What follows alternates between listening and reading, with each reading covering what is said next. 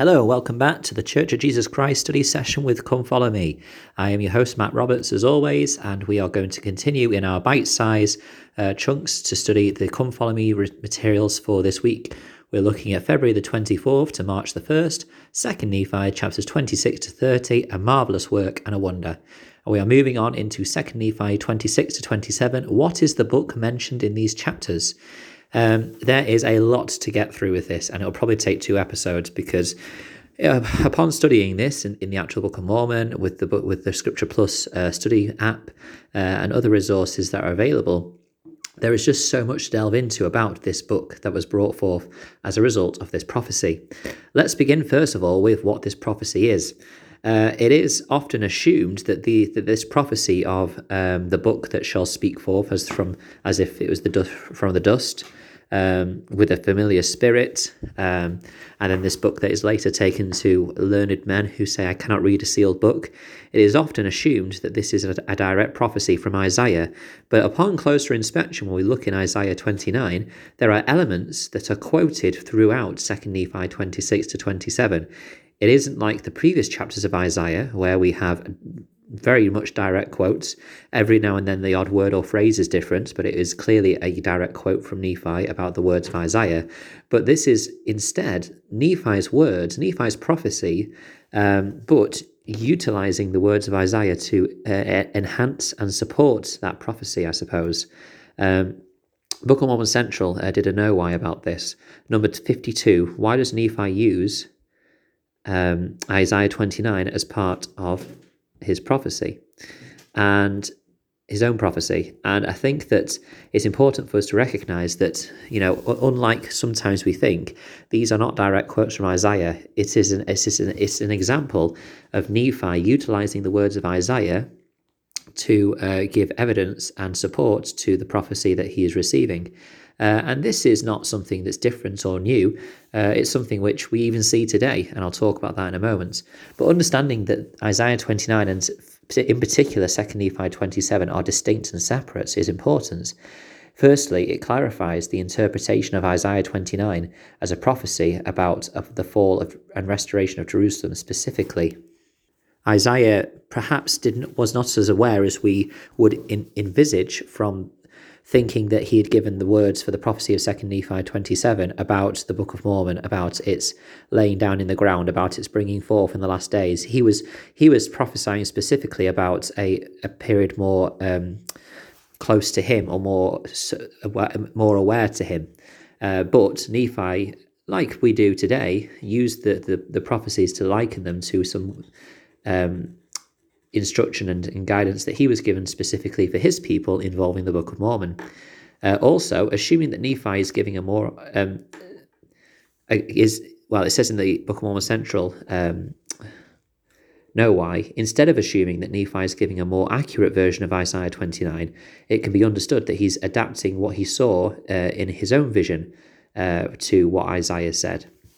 So it isn't a case of us stating that the the the copy or the version of Isaiah 29 that we think is in 2nd Nephi 27 is a more correct version. That isn't the case. It's the case that Nephi is drawing heavily upon the words from Isaiah 29 to support and enhance and explain the visions and revelations that he has received, um, so that we do not fall into that trap of stating to others that this is a more correct version, when actually it, that is not the case.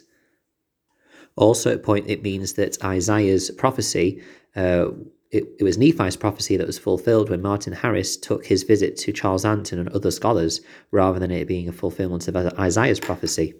Uh, and finally, it also, as I've said already, gives us the idea of likening the scriptures and shows another demonstration of how we can liken scriptures to our own situation.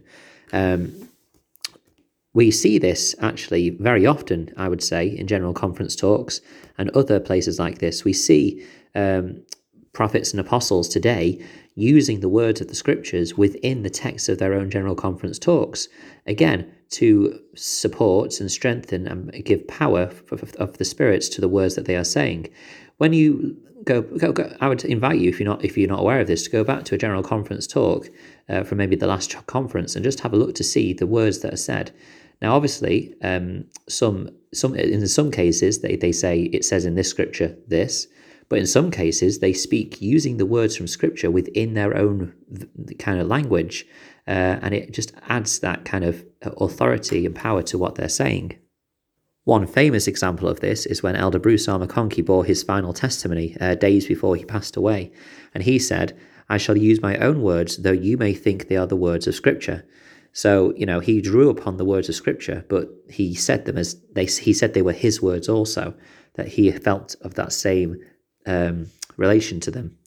Uh, in, so we'll actually dive into the actual Book of Mormon the contents today. So Second Nephi 26, 16 talks about how um, there will be, well, I'll read the verse. It says, For those who shall be destroyed shall speak unto them out of the ground, and their speech shall be low out of the dust, and their voice shall be one that as one that have a familiar spirit. So this phrase, familiar spirit, has a couple of um, applications to it. Uh, it can mean familiar because they are known uh, the, the words from the Book of Mormon are similar to the Bible. Uh, they teach of Christ, they preach of Christ, and so on. Uh, so that could indicate why they are familiar. Um, but the word familiar has another uh, meaning to it as well. Um, the Hebrew word for familiar spirit that we find in Isaiah 29 4 uh, also denotes the spirit of a deceased person.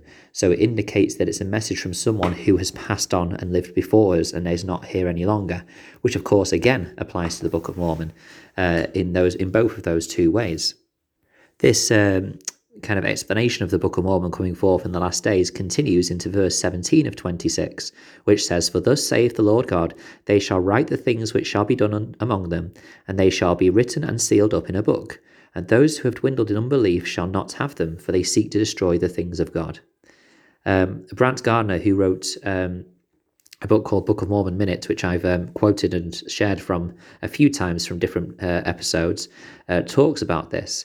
Uh, he says that this, the fact that it uh, will be out from the dust, um, appears to indicate that again Nephi is using more analogy and words from Isaiah to further liken this uh, to the Book of Mormon that it shall be um, as those that spoke, from the dust, and that um, they shall be written up and sealed, which of course Isaiah talks about in his uh, prophecy as well. Uh, so again, further likening of what Isaiah spoke about uh, to Nephi, what he has seen about this book and this record that will come forth. Of course, by this stage, if you haven't uh, recognized the answer to the question, what is the book mentioned in these chapters, it is referring to the Book of Mormon. Uh, but in 2 Nephi 27, we're going to jump ahead a chapter now. Uh, there's some more um, things that are said which apply even further to this sacred record. In verse 11, it says, And the day cometh that the words of the book which were sealed shall be read upon the housetops. They shall be read by the power of Christ, and all things shall be revealed unto the children of men which ever have been among the children of men, and which ever will be even until the end of unto the end of the earth. Um, Russell M. Nelson uh, said this about the Book of Mormon, about it teaching the, the true doctrine and dispelling false doctrine. He said, quote, The Book of Mormon both illuminates the teachings of the Master and exposes the tactics of the adversary. The Book of Mormon teaches true doctrine to dispel false religious traditions such as the erroneous practice of performing infant baptisms. The Book of Mormon gives purpose to life by urging us to ponder the potential of eternal life and never ending happiness. The Book of Mormon shatters the false beliefs that happiness can be found in wickedness and that individual goodness is all that is required to return to the presence of God. It abolishes forever the false concepts that Revelation ended with the Bible and that the heavens are sealed today. Close quote. So many things we learn and we understand and are able to apply to our lives today um, because of the Book of Mormon, uh, which is you know a fantastic blessing for us in these days. Um, you know, and I think that we would do well to remember the question and words from President uh, Russell M. Nelson about what would our life be like without the Book of Mormon, um, which I believe was the name of the talk that he gave, which that quote was from. Um, there are so many things that we have today and understand today because of that sacred record, and without it, we would, many of us would believe that the heavens were closed, that man does not speak to man, uh, God that does not speak to man, which is a great blessing for us. This is just the beginning. Uh, tomorrow, we're going to talk a bit more about the Book of Mormon, how the voices within it are indeed multiple authors, and there's some, some fascinating evidence for that. Uh, so I'm excited to share that with you, but also the whole episode of sharing the characters with Charles Anthon and other scholars and how that was also prophesied. Uh, I hope you've enjoyed the study today. If there's anything that you've been studying, I'd again love to hear it at Matt S. Roberts 90 on Twitter or email ldsstudysession at gmail.com. Or please just join us on the Facebook group, Church of Jesus Christ Study Session with Come Follow Me. Uh, it's great to see some people sharing some things on there. And if you could join us, you can see what they are saying and add your voice to the uh, to the words that are being written as well. Thank you very much for your time, and until we meet again.